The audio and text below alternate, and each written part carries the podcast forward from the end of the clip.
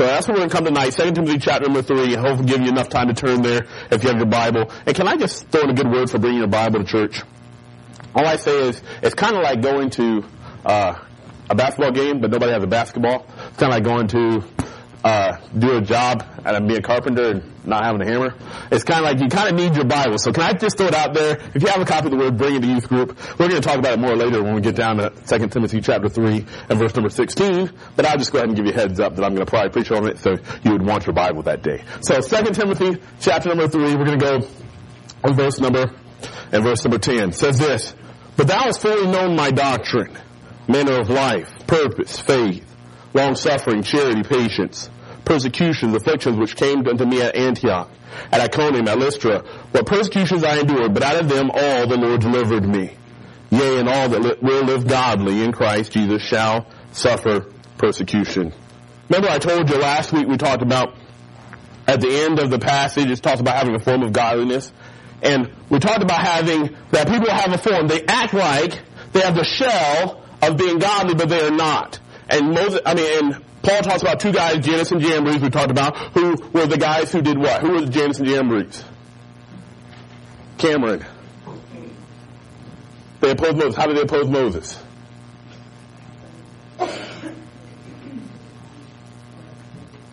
Yes, everything they did in the plagues, Jannes and Jambres tried to do the same thing. So when it came to turning water into blood, Jannes and Jambres said, that's no problem, we can do that. Throwing the snake, uh, the rod down, turning the snake, hey, we can do that. And so Paul had just gone from talking about people who are teaching things that are not true. And now he comes to himself. He says, hey, Timothy, I'm going to give you an example to follow. Now picture me for just a second, because this is the moment in the book of Second Timothy where it starts to shift. I told you it started to shift. This is now, it would almost be like in the movie. In a movie where the team's down a couple points, they go in the locker room at halftime, and the coach starts to give that riveting speech. And you know the one where they start playing the dramatic music. And the coach says, we've come all the way through this season not to lose. We didn't come this far to lose this game. And he goes through and talks about everything that's happened. If you would mind that using that as an illustration, here's where Paul is. Paul is sitting in prison. His last letter. He knows he's going to die. He's going to have his head taken off. And as he's writing to Timothy, he's coming down. Timothy, there's going to be a lot of bad things happening. But I want to bring it right now, right here, right now. Me and you, Timothy. And he goes on, he says, Timothy, I want you to follow my example. He gives him a couple of things. So let's fill in some blanks. Paul's testimony. Thou hast fully known means to follow, to understand.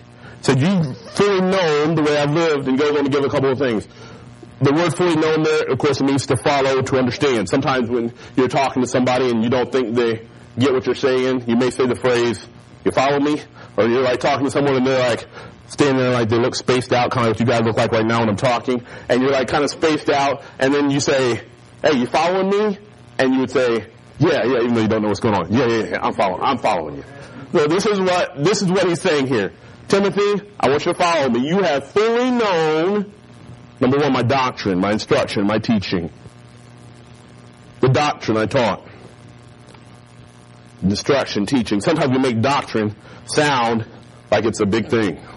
You hear it bounced around all the time. Some people say, well, doctrine doesn't matter. And other people say, well, you've got to have the doctrine. All doctrine simply is teaching. If you hear Sunday morning and you heard uh, Pastor Brooks preach the word from First Timothy, that was probably one of the most beautiful illustrations of doctrine in the Word of God. See, doctrine is simply telling me how I ought to live. It's just simply teaching me. And so when I look at the Word of God, Paul says, hey, you've, Timothy, you've known my doctrine. You know what I taught. I remember when I was growing up, the first time the Bible, it's like almost the first time the light bulb came on in my head about the Bible. I grew up Christian school, grew up in a Christian home, to pretty much until I was a teenager. For my dad's side, going to church. So I grew up pretty much in, I would say, your good Christian home situation or whatever. And I remember I could, I knew the Bible as far as like if it was a Jeopardy thing. Like you're just going to ask questions about the Bible, I can give you the answer to that. I give the answers back and forth. And to me, all the Bible was, was a lot of cool stories. Oh, yeah, that is a really good story about Jephthah. Oh, yeah, that really is a really cool story about Daniel. Until I sat in my first Bible doctrines class.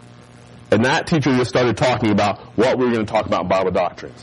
And obviously coming into Bible doctrines, I flipped the book and that thing, and I started reading titles. Soteriology? Eschatology? What in the world? This has nothing to do with the Bible. This has to be man-made. Like, I would look at it and I'm like, I don't understand, until we started going through. They started opening the Bible, and I was like, whoa. The Bible is actually a book that you can model your life after. It's like the light bulb came on. I, for years, I'd memorize verses, go to camp, yeah, I'll say all those verses so I'll cap and get points, yeah, I'll do this, I'll do this. And I knew it as far as trivia, but when the light turned on, I was like, whoa, you mean everything I need to find out about my life, I can find in this book. And we started talking about bibliology and all scripture is given by inspiration of God. That's profitable. And I would tell you that Bible doctrines, I would probably say, is the the class that changed my whole entire view of life and the Word of God. And Paul tells Timothy, he says this, you knew my doctrine. You know what I was teaching. Hey, when I wrote the letter to Corinth, Timothy, you knew. Hey, when I wrote to Church of Ephesus, you knew what I taught. So he said, you know my doctrine. He said, you know my manner of life, my conduct. So the manner of life is conduct. He says, hey, Timothy, you know how I lived.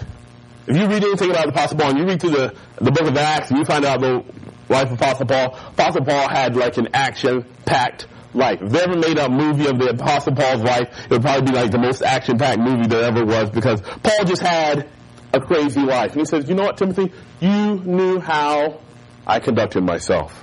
In Philippians, Paul even goes on as far as this. He says, Timothy, I want you to be a follower of me as I am of Christ, and I want you to find other people and mark them so that you can follow them. Let me ask you this. Do you have someone, not that we're following man, don't get me wrong, but do you have someone in your life that you can model your Christian life after? See, Paul says, Timothy, you know my conduct. We find him for everything else. If you if you like sports, I guarantee you there's a person in the sport that you like, that you watch, you're like, if I could do it like he does, or if I could do that like she does. If you're a musician, there's a musician you know, if, if I can only play like, or if I can only perform like. What changes in our Christian life? Because, see, Paul says to Timothy, as he's sitting in prison, he's coming down to the emotional moment. Timothy, I really, you've got to make it. I'm not going anywhere. And Timothy, you've known my doctrine, and you've known my manner of life. Timothy, you know how I've lived. I've tried to live for God. Let me ask you, do you have someone that you're looking at, as Paul did for Timothy? I mean, as Timothy did for Paul? That I'm going to look at the Paul because I wouldn't know how I'd live the Christian life practically. We do it for a lot of other things. And Paul says in Philippians that we ought to. But let me ask you this. Not only that, is your life worth following? Right now, junior church. We go over to junior church that I teach over there Sunday mornings. If I go to junior church and ask them about you, is your life worth following?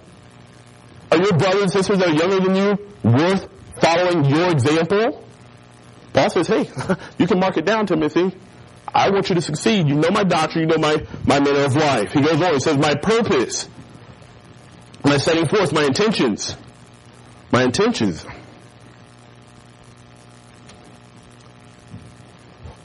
Can one of you guys guess, before I go through the verses, what would be Paul's purpose?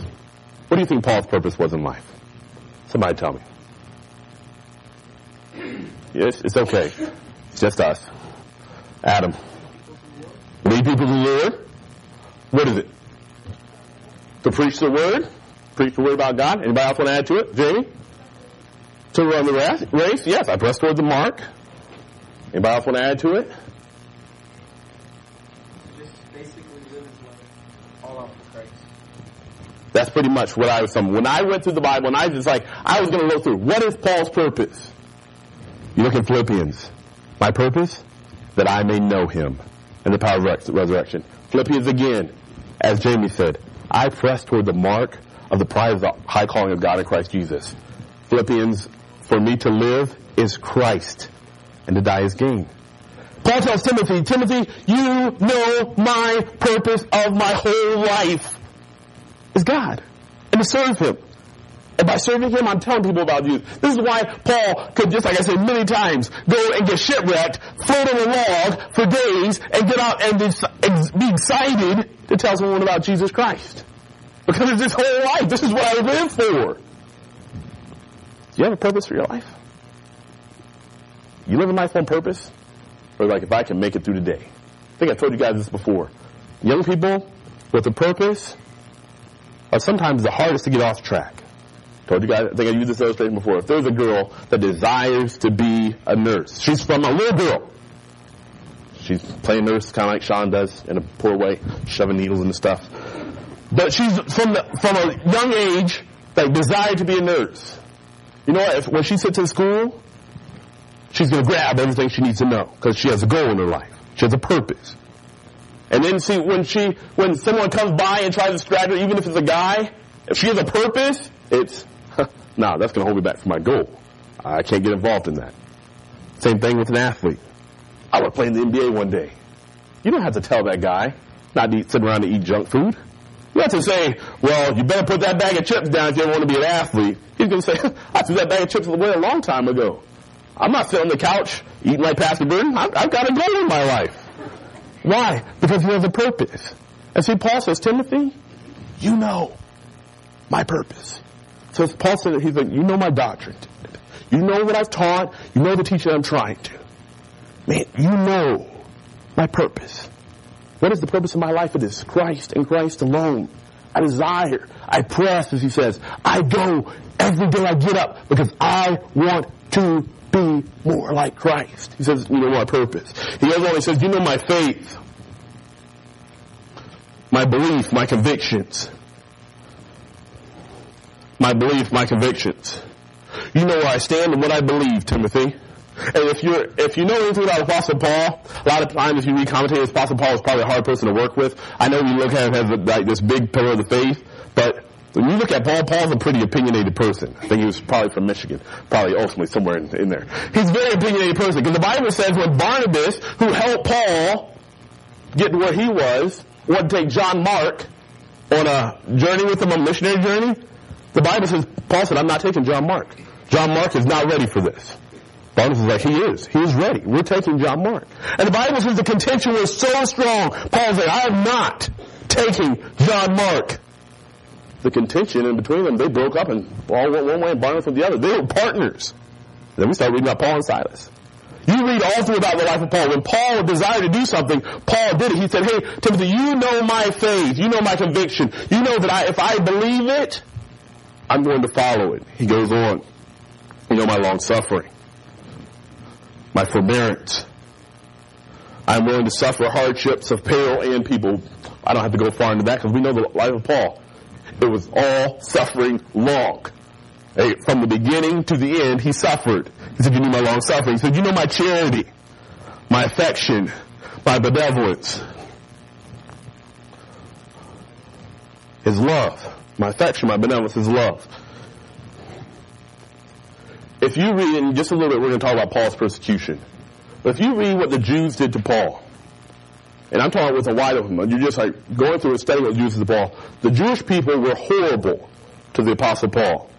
But if you read in Romans chapter nine, verse one through three, you know what Paul says about the, the children of Israel? He says, my heart is heavy, and I will be accursed for my people, the Jews. Paul says, you know what? They treated him t- terrible. Stoned him, beat him, over and over, turned him over to the Romans all the time. But Paul said, you know what? If, if, if it would help, I would experience the worst thing possible to myself if it meant it would help my people.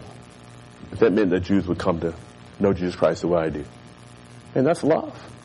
Because I'm telling you, if someone had done the things that we're going to talk about in just a little bit, to me, I would have been like, huh, that'll be the day when I come and try and share a track with you. That'll be the day when I knock on your door to tell you to come to my church. But Paul says, hey, if it would mean it, I would, I'd be accursed. If that meant my people would be, if that would save my people. He had a love. He said, Timothy, you know my love. Patience. My cheerful endurance. Notice that if you look up the word patience, it's just not endurance. It's cheerful endurance, cheerful. Because a lot of times we want the patience, don't we? Oh, God, just help me to be able to wait, wait patiently. But very seldom in our definition of patience is there anything cheerful about it. Or I'll endure, I'll go through this. And Paul says, hey, Timothy, you've known my patience. Can you imagine in Acts chapter number sixteen, we look through the life of Paul. Paul is walking and preaching the word of God. Him and Silas. They're preaching the word of God. And the Bible says that there's some people that came and they said, hey, these guys are spreading false doctrine. They're spreading lies. And the Bible says they grab Paul and Silas. They rip their clothes off in the place there, right on public, and began to beat them. Can you imagine that? It's like you're just trying out, sharing the gospel. Hey, can I share this with you? And then people just come up because they're furious with you and just grab them and just start grabbing your clothes and just ripping your clothes and just like start just beating you. The Bible says this is what happened in Acts chapter sixteen. They beat them, and the Bible says they threw them in jail. And not even just the outside jail, they said they threw them in the inner prison. And you know the story of Philippians, I mean Acts chapter sixteen. Paul and Silas. Hey, hey Silas, I know it hurts, man, but you mind having a word of prayer real quick? Let's let's let's pray. Spend a little time in prayer. Hey, Silas, you got a song you want to sing? Man, I just feel like singing. We just got beat. Like, it really hurts. It hurts just to move. Hey, let's sing a song. The Bible says they start to sing and praise, not during the daytime, at midnight. That's what Paul says. Hey, Timothy, you know my patience. You know my cheerful endurance. You know what? It wasn't the best situation. But man, since we were there, I think we might as well pray. Since we were there, I think we might as well just sing a couple songs. Philippian jailer comes to know Jesus Christ. Paul says, hey, you've known my patience. He goes on, he says, you know my persecutions and afflictions. At Antioch. The person, he lists a couple of places, Antioch, Iconium, and Lystra. If we're up, uh, if you haven't studied it out, which you probably haven't because that's my job to do, so, but I would hope that you would one day consider it your job. When you study it out, that you would think that maybe there are three different places. This just happens back to back to back. So what happens is Paul goes to Antioch. He is preaching the gospel. He goes to the synagogue and he's preaching. The Bible says that he is preaching, the Gentiles are listening to him and they are eating this up. Oh man, we've never heard this. We've never heard anything like this before. This Jesus he's preaching? And so the, the Gentiles are excited. The Bible says the Jews are not. The Gentiles, after Paul gets done, is like, hey, Paul, you've got to come back next Sabbath. You've got to preach this again next Sabbath because we've never heard this. The Bible says they were rejoicing. And so the Bible says the Jews didn't like it. It's Paul up here talking about this Jesus. Talking about Jesus? What? Whatever. The Bible says the Jews started to rouse up. The nobles, the people in charge. Hey, there's a guy, Paul. He's over there. He's, he's spreading false things around. You guys got to stop it. And the Bible says they get the noble women and the noble men all stirred up into the fact that pretty much they kick Paul out. Hey, get out of our city. Don't come back. The Gentiles were like, oh, man, this is great. We, we want to hear this. And Paul and Barnabas had to leave because they pushed him out. Well, they go over to, oh, go ahead and write your passage down. It's Acts thirteen, sixteen through forty-three. Is in that blank. Acts thirteen, sixteen through forty-three. So Paul goes over to Iconium. So he goes right over to Iconium and he starts to do the same thing. He starts preaching all over again. Hey, because this is what he does. His goal, his purpose is Christ. He starts preaching all over again and he says, hey, guys in Iconium, I want to tell you about Jesus Christ. The Bible says again, the Jews come back. I don't know if they're following him. If you kind of read this story, it's almost like they're following him. Hey, Gentiles, don't listen to this guy, Paul. He's spreading all kinds of things. The Bible says they got the crowd so worked up, the crowd was about to stone Paul. Paul was made aware of it. Hey, I'm going to go. We're leaving. So him and Barnabas sneak out. Go ahead and write down your other, uh, it's Acts thirteen, fifty-one through fourteen, verse seven. Acts thirteen, fifty-one through fourteen, verse seven. And then they come to Lystra. Acts fourteen, verse eight through twenty-one. The second one is Acts thirteen, fifteen, thirteen, verse fifty-one to chapter fourteen, verse number seven. thirteen, fifty-one to fourteen, seven. And Lystra is Acts fourteen, eight through twenty-one. So he's gone from Antioch to Iconium. Now he's going to Lystra. Acts fourteen, eight through twenty-one. And when he comes into Lystra, here's what happens. He's going through, there's a lame man. Paul does miracles because he's an apostle. So he walks past this lame man and he tells him, the Bible says a loud voice, because he perceived he had the faith, hey, stand up on your feet and rise, get up. So the guy does. The Bible says he gets up and he's just praising the Lord. Man, that's awesome. The Bible says the people there, they see this in the Lystra, and they start talking their language, the Bible says, and they say, these guys must be gods. These are these are gods. And so they start they called Paul Mercurius, Mercury, and they called Barnabas Jupiter. And they're like, hey, these guys are gods. And the Bible says they started to go get cows and oxen. They're going to start doing sacrifices to Paul and Barnabas because they had just healed a lame man. The Bible says, unlike what probably some of us would have done, would have been like, oh, yeah, well, that's the God we serve. Yep, if you would follow me, follow me. Yes, that's that's the way you do it. Paul didn't do that. The Bible says they rent their clothes and they fell to their feet and said, Sirs, sirs, we be men of like passions as you are. Don't do this. We are not God. And they began to preach the word of God again. So Paul and Silas are just preaching the word of God and doing awesome things. The Jews from Antioch and Iconium, what do you know? They just happened to be there. And they start talking to these people and they're like, hey, you can't listen to these people. And the Bible says after Paul heals this lame man, they grab Paul up and they stone him and left him believing he was dead.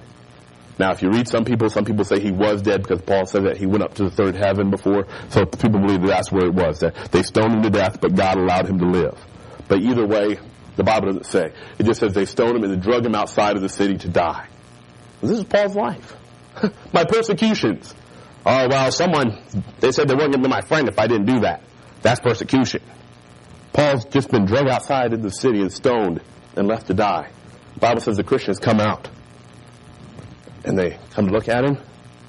The Bible says Paul gets up, says, hey, I go head over to Derby, and then I've got to go back to Antioch, Lystra, and Iconium. I got to go back. I, there's more people that need Jesus Christ.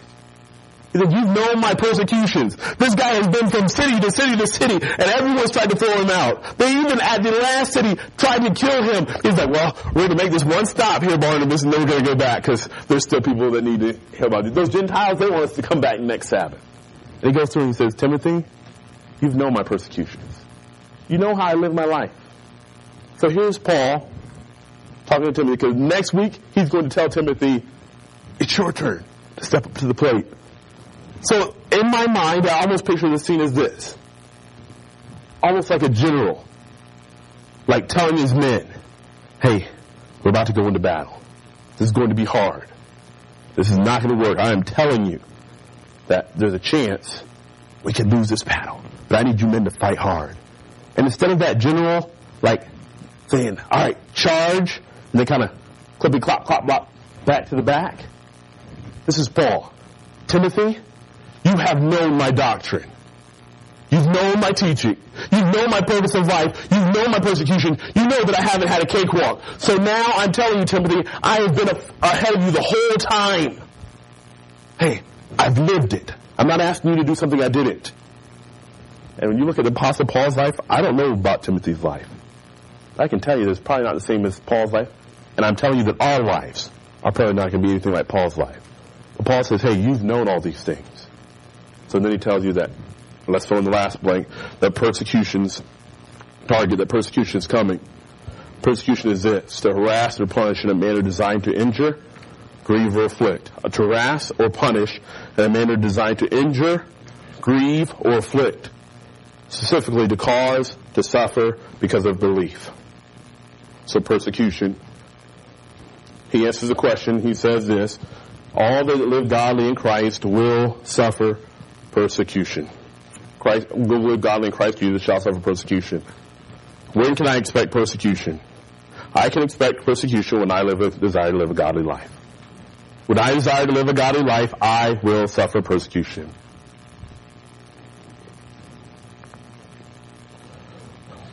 How many people will be persecuted? Our verse says it. All that live godly. Every single person desires to live godly will suffer persecution.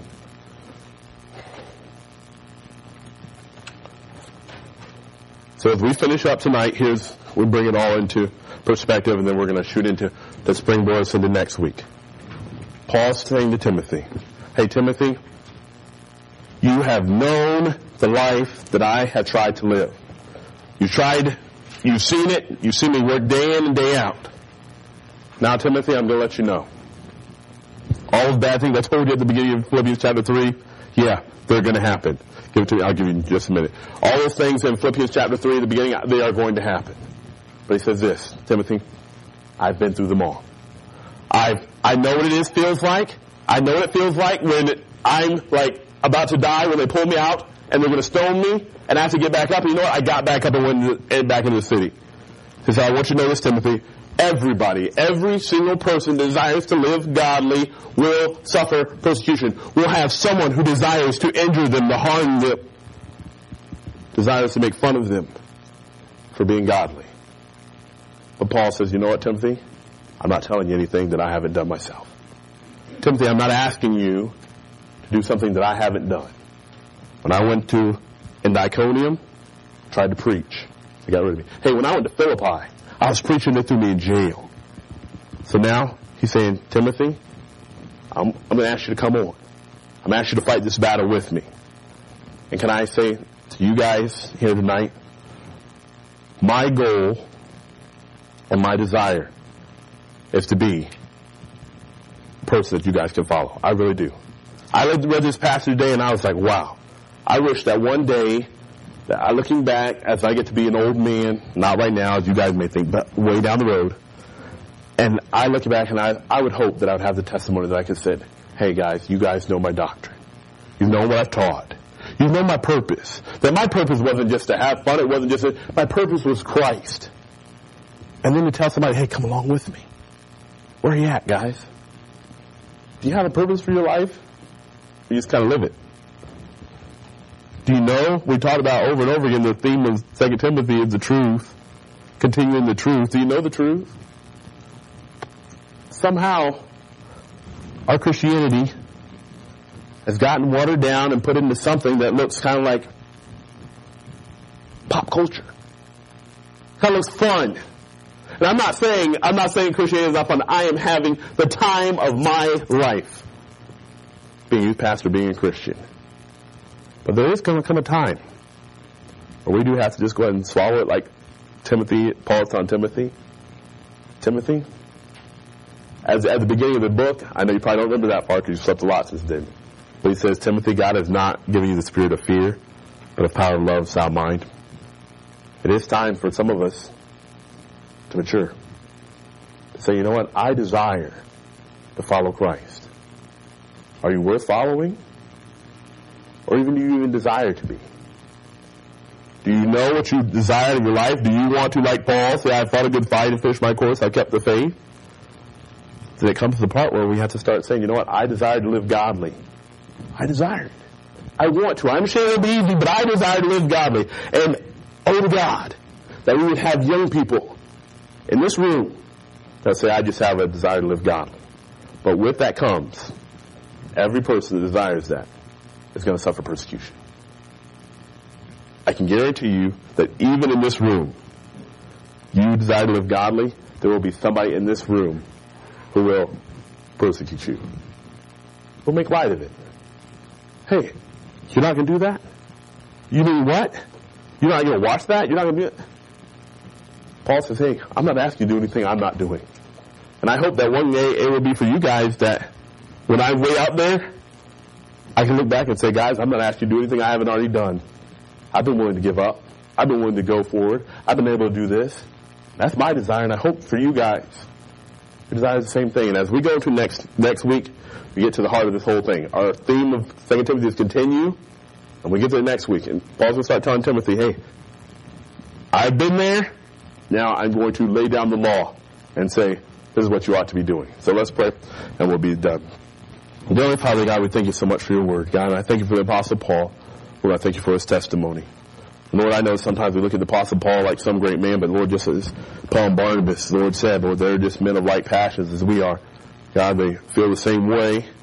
But Lord, they had purpose in their lives. They had things that they desired to do. And God, I ask that you would give me that purpose. God, would you give these young people this purpose, Lord, to follow you with all their heart, soul, and mind. We love you. We need your help. We'll thank you for all that you do in Jesus' name. Amen.